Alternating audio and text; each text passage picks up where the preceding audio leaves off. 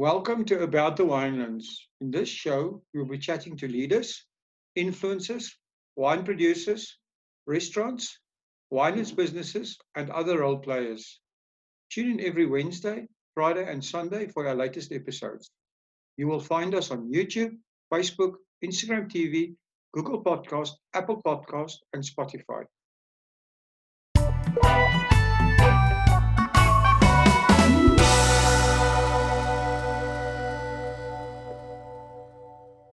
Before we start today's show, I just want to take the opportunity to say thank you to our sponsor of the show, Lisa Loves Wines. Lisa shared with me that she has a very special offer for our listeners today. I'm not sure if our listeners are aware, but magnum sized bottles are becoming very fashionable in Europe, and I think South Africa will follow suit shortly. So, as part of her Biggest Beautiful campaign, Lisa will be offering a discount on 1.5 litre magnums. This is also a great Father's Day gift or a birthday gift. We will leave the details and links on how to get this awesome offer inside the description. Now, on with today's show.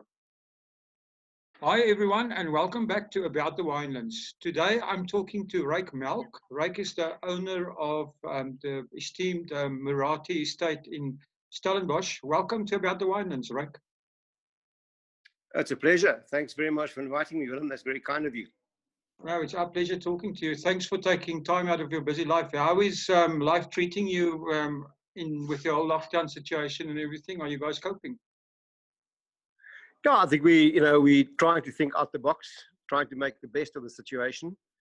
Um, and you know what? There are a couple of things. One thing is you you learn how to perhaps box a bit smarter. Secondly, um, with all the time on hand, it's funny how family time suddenly becomes very relevant again. Uh, I don't think I have consumed so many bottles of wine on 68 consecutive nights in my life before. but um, we've had some really good family time, good chats, and all that, and um, that's made it special. The, the stress levels are obviously high, but at this time, you know, you start valuing what you've got around you and how actually how privileged we are. So there is there is positive stuff in this. Well, that's amazing. You know, Muratie is such a special place. I remember from my students' days, it was one of the first places that we used to go on to um, wine tours. So um, uh, I'd love to hear, and I know our, our, listeners would love to hear a little bit of the history of Muratie and, you know, the, the piece of heritage you have there. Can you tell us a little bit more?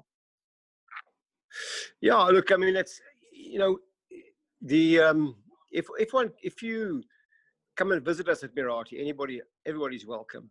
Um, what we do, I try, if they make spe- special appointments, then I will sit and chat about the history because, you know, this place needs, you need time to come here really. It shouldn't be a whistle stop tour because we've got, we've got so much history here. You know, if you think back of, um, we date back to the year 1685. So, um, it's uh, we've what we did was my mother uh, back in 1987 when the Melcks, my father Ronnie bought the farm back from Annemie the spinster. Uh, my mother got a professor, Dr. Elena Scheffler from UCT, to do proper research on the farm. So she, Elena, spent about a year in the archives, and basically came up with this manuscript of the history, and it was so beautiful and rich. That um, that is how we have taken Muratie forward from that re- research project she did. Um, and that's where also a few years ago, about eight years ago, I decided that I would start naming our wines after people that lived here over the past 300 years. So Muratie was established in the year 1685. So as a as a privately owned family farm, we you know in the top five or so of um, oldest privately owned wine estates around in the country. Um, and the history started with a, a, certain German soldier called Lawrence Campher, who left the, the, the, armed forces. He was a mercenary and was granted this land by Gouverneur Simon van der Stel and with instructions in Groot-Hollands beplanten, bepoten, betimmeren and bezaaien. And that is what he did here. So he came, cleared some land, tilled the soil um, with the instructions given to him. But the problem that he had was while he was a soldier, based at the Cape. Uh, his barracks were very close to the slave quarters and to the gardens of the Cape. And there he met um, a little slave girl who was working in the gardens, and her name was Ancella. And this little girl, Ancella, was born in the slave house. Um, her mother was uh, uh, taken from Guinea in West Africa in the year 1658 and put on a slave ship called Amersfoort. And that ship sailed via Guinea to Angola and then to the Cape. And in 1658, 120 slaves were brought here, and Ancella's mother was one of them. So Ancella was born, she was a product of the slave lady and probably a soldier or a sailor, that we don't know. But the point was, Ancella was born in the castle, in the dungeon, given a name, and in those days, any slave born at the Cape, the surname was always van der Kaap, so that the Dutch officials knew where the slaves came from. So we know about Anthony van Bengala, he came from Bengal, and so we knew where the people came from. So this little Ancella, she grew up. She grew up in the in the uh, um, slave house, and then when she was old enough, she had to work in the gardens where they grew all the vegetables, which supplied all the Dutch vessels sailing to the east, and that's where Lourens met her. So Lourens then comes out to Muratie.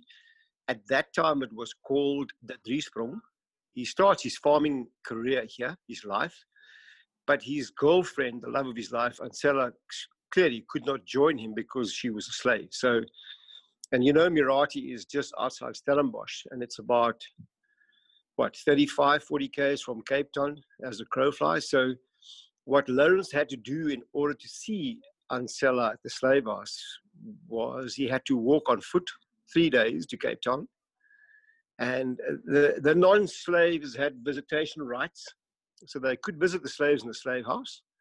And what happened in the evening was, eight o'clock at night, they would take a roll call and check in all the slaves.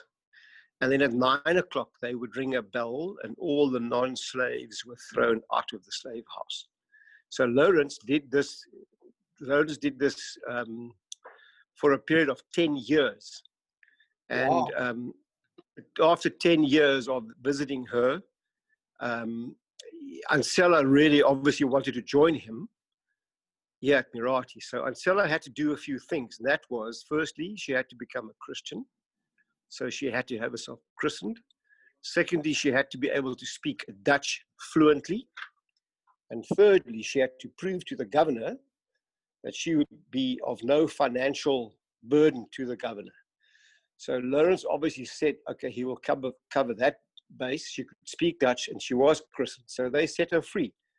And on the 28th of June, 1695, Lourens fetched her at the slave house, brought her to Muratie with the children now that she had by him, Cornelius, Jacoba, and Achaniki. And they were the first rightful owners of Muratie back in the time. Interestingly enough, um, after when the title deed was signed over, it was 33 days after Simon van der Stel took control of the Cape. So uh, that gives you an idea of um, of um, what what was going on. Um, so then they lived here, and then in 1715, 1715, uh, Lourens passed away. Mm-hmm. And then Ancella became the owner. So well, it's quite unusual though for an emancipated slave to become the owner of a little wine farm or a little, little farm at the time. So Ancella took over and she ran Muratie until the year 1735. And then she sold the farm. To give you an idea, when she sold it, she sold the farm for 2,500 Dutch gulden, and to put that in perspective, a mercenary based in the barracks in the Cape was earning 25 gulden a year at the time. So wow. Ancella, you know, did quite well for herself in her life. And then there were quite a few owners, very sporadic few owners. And then the next important one for me or for the Melck family is that in the year 1763, my ancestor, Martin Melck, who came from from Ostpreußen, from Prussia, mm-hmm. he bought Muratie in 1763 and gave it to his daughter, Anna Katerina. And at that time, when Martin Melck bought it, he owned all the property at the foot of the Simonsberg Mountain, which then included Uitkyk, Kanonkop, Muratie, Delheim, and Knorhoek. This was all one big farm that the Melcks ran. So Anna Katerina married a guy by the name of Beyers, which Anna Katerina's father was in favor of, because like Martin Melck, uh, Mr. Beyers was a staunch Lutheran. And I'm not sure if you know, but Martin Melck, uh, at the time when he bought Muratie, was a very big player in the Cape. In fact, I think he was the wealthiest man at the Cape at the time because he owned a lot of property. He was in construction. He owned all three, can you believe it, all three top huis licenties. So basically, all three pubs in Cape Town that supplied wine to the sailors and everybody in the Cape, he had the rights to supply that. So he was a really big player. And um, so when Martin gave it to his daughter, he agreed when Beyers took her hand in, in marriage. And Martin and Mr. Beyers were both staunch Lutherans. And at that time, the Lutheran faith was verboten, was not allowed. So in Martin's warehouse in Cape Town, still there today at Strand Street, where they would sell the produce to the sailors and the ships. On a Saturday after work, all the Lutheran people used to get together and have a hidden church service, a skuilkerk. And because of Mr. Beyers being part of that group, Martin was quite happy to hand his daughter over to him. So Anna Katerina and young David Beyers, they became the owners in 1763. And then this Melck clan, Beyers Melck clan, farmed here for about 120 years.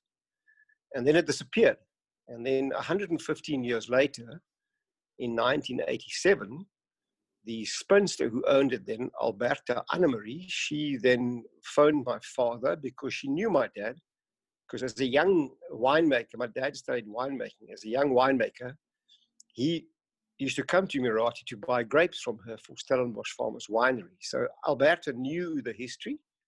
So when she turned 79, she phoned my father and said, Look, I have no children, I have no next of kin, and I would like you to take the farm back into the family fold with a few conditions.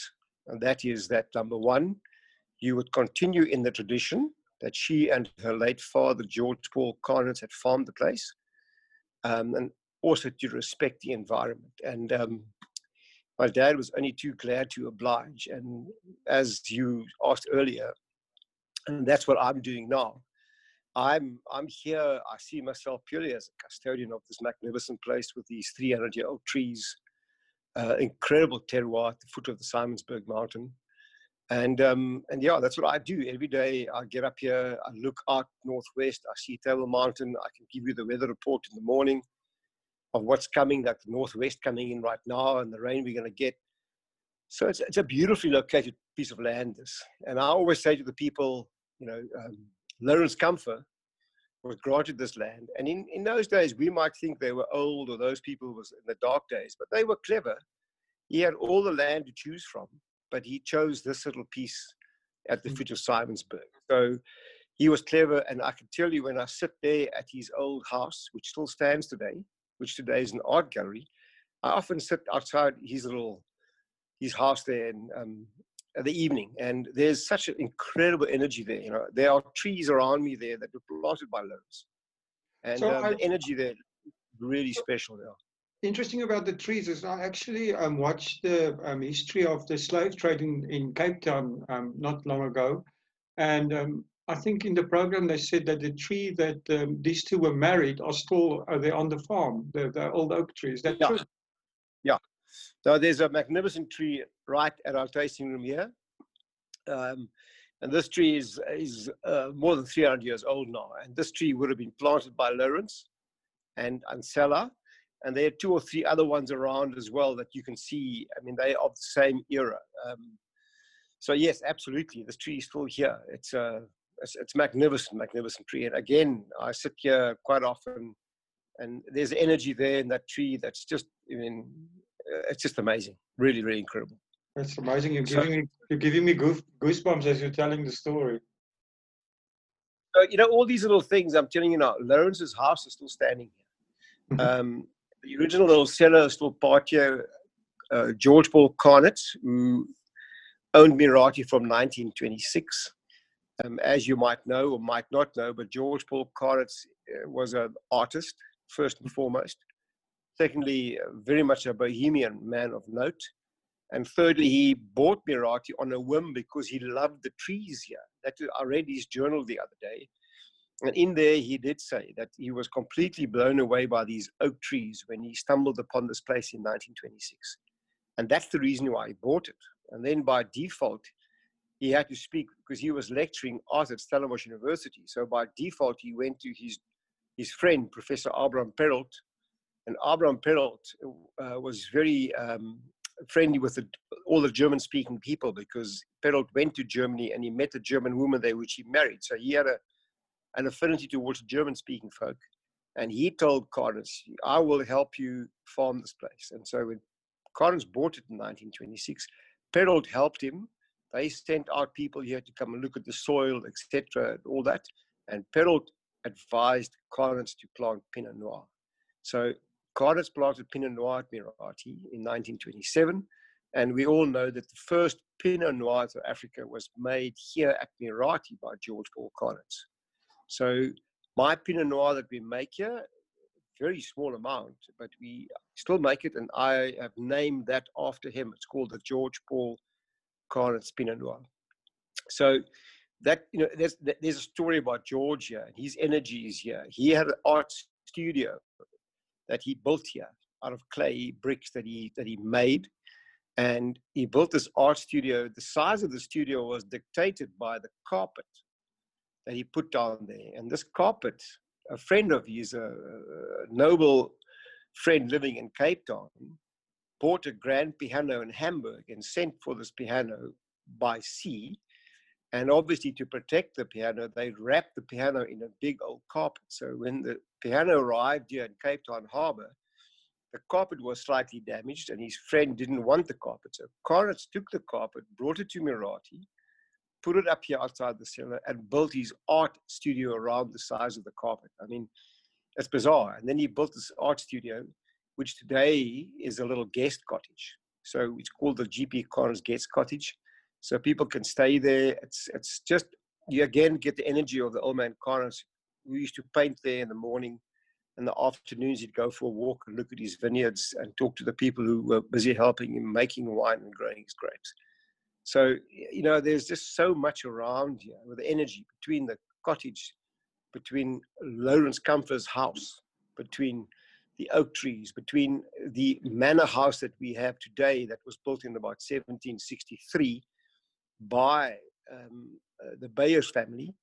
The manor house still stands there. It's exactly the same. Some minor alterations were done by George Paul Canitz. But the gable is a beautiful example of a neoclassical style. It's not the Gothic style. The later years, they were more neoclassical in the structure.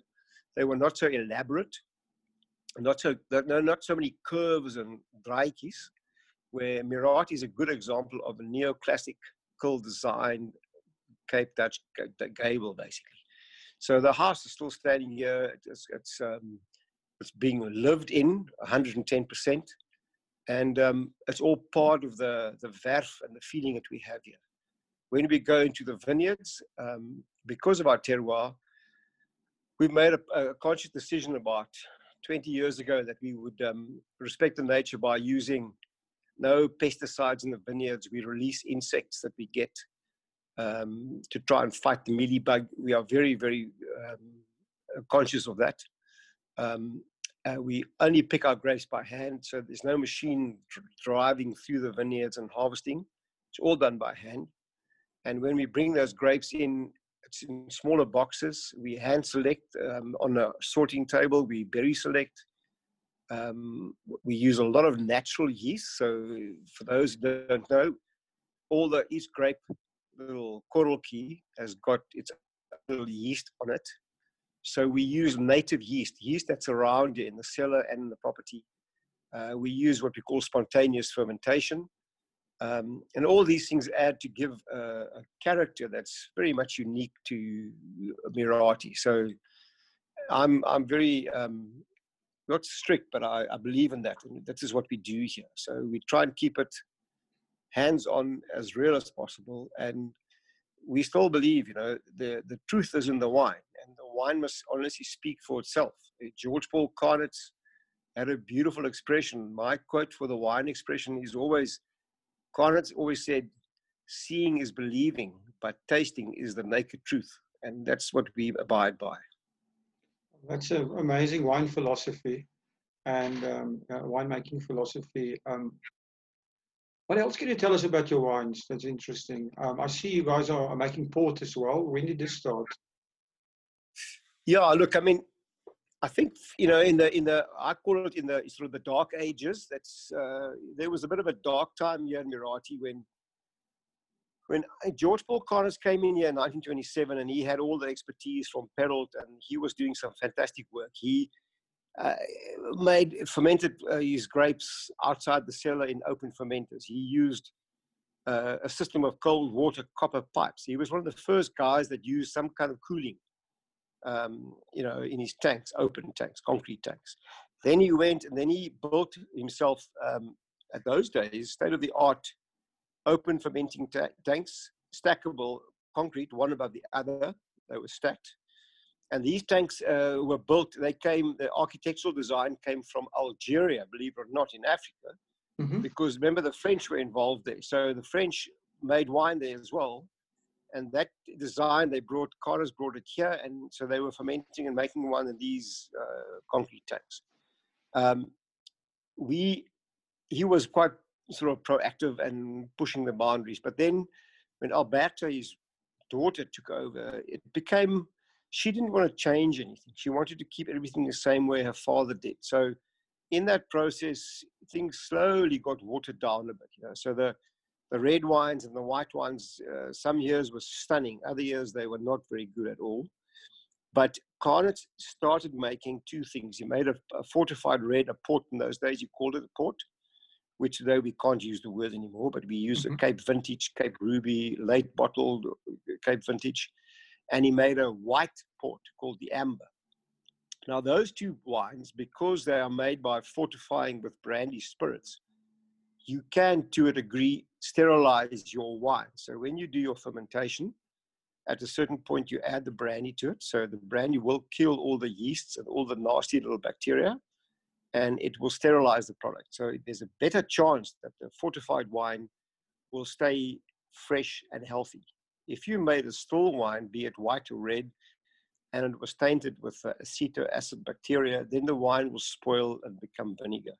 So over the years in the town of Annemie and Ben Prins, a winemaker, port, the Muratie port was a very well-known drink and definitely one of Muratie's tipples of choice, in spite of the fact that there were some stunning years of Pinot Noir, etc.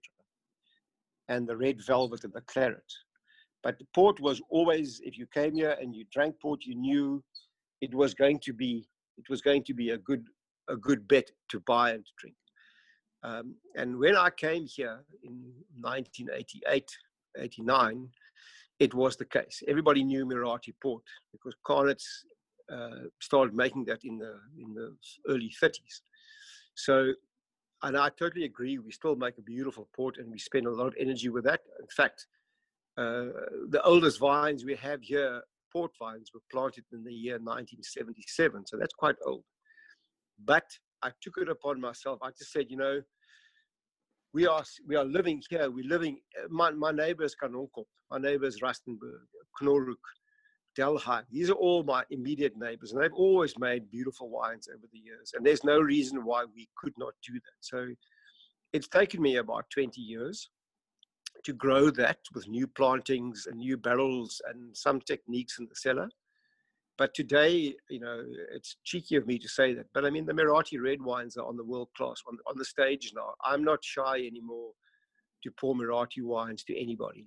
25, 30 years ago when I started here, it was, I was never ever, I, I wasn't confident in pouring the Muratie wines. But today, I'm not cocky and I'm not, you know, uh, big-headed, but I really am modest about it. But I really, I know what effort's gone in here. And I know what, what, honest work has been put in here. And for that reason, I can quite clearly say now that um, apart from the fortified port wines, the our red wines and the white wines are world class. It's taken a time, but it's there. Beautiful.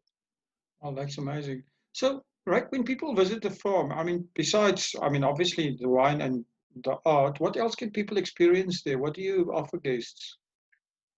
Well, I mean, before the little virus came along, you know, we, my wife Kim started. Um, we just she likes cooking. You know the old story. Oh, your wife Kim, she cooks so well. Why don't you start a restaurant? You know, mm-hmm. don't ever ever tell anybody to do that. But um, we did it, and after four years of Kim working in the kitchen, she really grew something special here. It's not big, it's small, say 50 covers maybe on a, on a Saturday or Sunday, but it's good, honest cooking. And Kim started that, and now we've got a little team working with her. So you can come and have a, a very nice meal here, apart from the wine tasting. Um, it's the little restaurant that we farm kitchen that we run here. Um, we've uh, also now built, uh, with the help of Topia, Mirant, and Arena, we built they've built fantastic mountain bike tracks here. And really, again, it's of the best tracks around the Western Cape, no doubt about it. All single track cycling.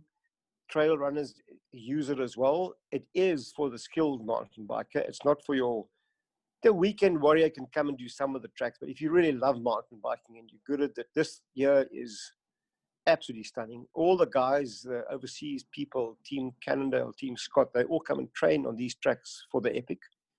So we've got beautiful mountain biking here. Um, and then we've started a little, well, not a little, but we've doing a joint venture with a company to do weddings here.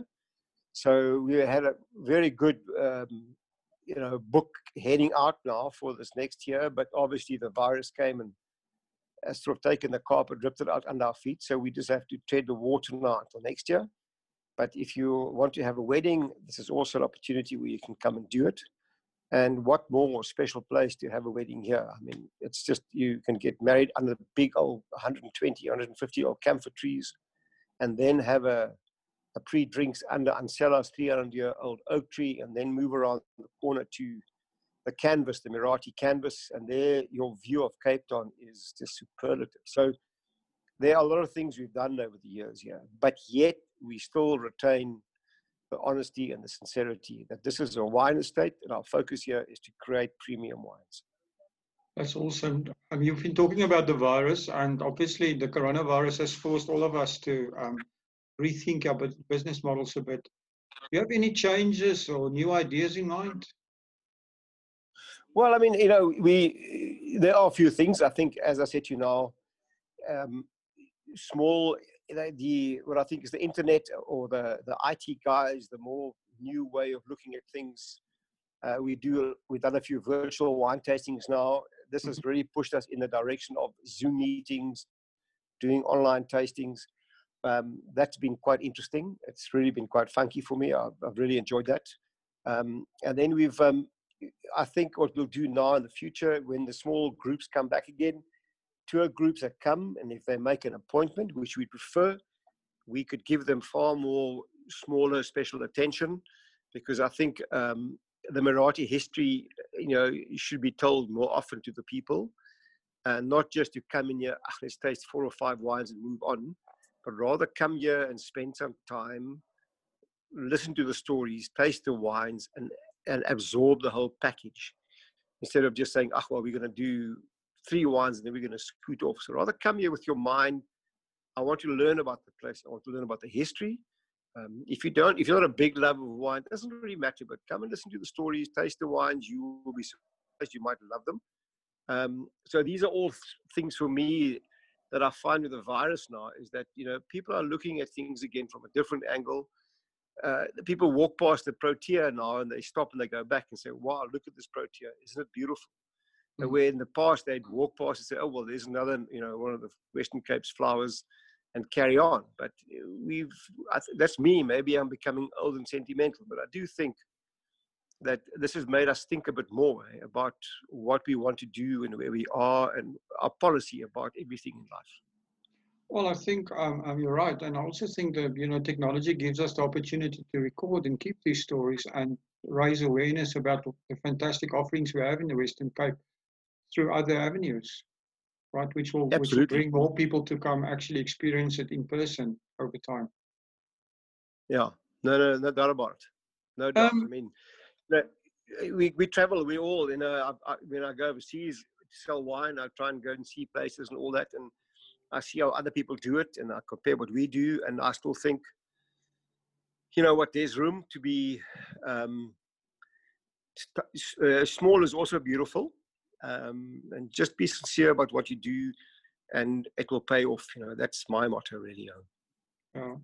So, Rijk, the, your wine journey has been, a, I mean, a lifelong one. But what is your most important thing that you've learned through this journey? Well, as you can quite clearly hear from my conversation with you, is is is um, there are a few things. I mean, for me, the, the biggest thing is is that you know making wine is um, uh, anybody can make wine. Anybody can ferment grapes. Anybody can put in a bottle, and you can put a label on there, and you can tell a beautiful story, and the consumer will probably read your story and listen to your story, and maybe be blown away initially by what you say.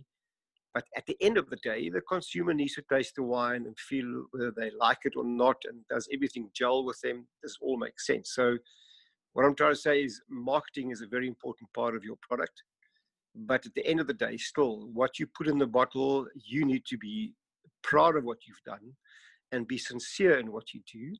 Um, that's basically what Hattingh, uh, our winemaker, and myself and my team with Desmond, that's what we do here is the sincerity, honesty, integrity. In the winemaking, you have to do it. You, you, you don't get two or three chances. You know, it's, it's, you have to be real and stay true to your choice and your ideas and what you do. Awesome. So, I mean, you've touched on it already, but I'm going to ask you again to give us your um, favorite wine quote because I loved it. No, I, as I say, Elman Canitz, I wish I'd met him. His Yeah. daughter Annemie, I knew, uh, the spinster, but Elman Canitz, you know, that these are little things. Seeing is believing, tasting is the naked truth. That is what our motto is. It's um, that's what you have to believe in. Oh, awesome. Rijk, it's been such a pleasure talking to you. And I think people are going to find this, our listeners will find this extremely interesting. How do people find you? If they want to get hold of you, whatever, how do they get hold of you? They must just come to me, right? You look for this grumpy oak with the long hair that walks around. yeah. okay, No, awesome. you know what? Easily, our, our, our website's very easy. It's just you know www.muratie.co.za. We've got a great website. I've got a lovely team here. Lawrence in the tasting room. Desmond is our sales and marketing guy, and then Hattingh, my winemaker, and and the assistant winemaker, and our team in the vineyards. We're a small group, but uh, anybody who comes here and asks, "Where's Hattingh? Where's Rijk? Where's Desmond?" They will all be able to tell you where we are. So it's a it's a nice family, that, you know, working family that lives and works here. Yeah. Okay, well, we'll put the links um, in the description. And thank you very much. Um, I appreciate your time. I know you guys are busy. And um, good No, luck with everything. And And yeah, and as we said, you know, we'll do a little promotion on the Magnums now, so people can just follow up on that. We do a for this season now for the winter when and all the COVID time. We'll give a, a, a, a discount on our Magnums. We're doing this promotion, so they can just get in touch, you know, with, with you or Lisa, and um, and that's a nice a nice little project we'll do as well. So there's some little surprise in there as well. Okay, that's awesome. Thank you very much, Ray. All right, great pleasure. Keep well. Thank you for listening to today's show. Just a quick reminder that you can get that 1.5 liter Magnum discount. So hurry, get in touch with Lisa. Um, she's at Lisa Loves Wines, and we have the link in the description.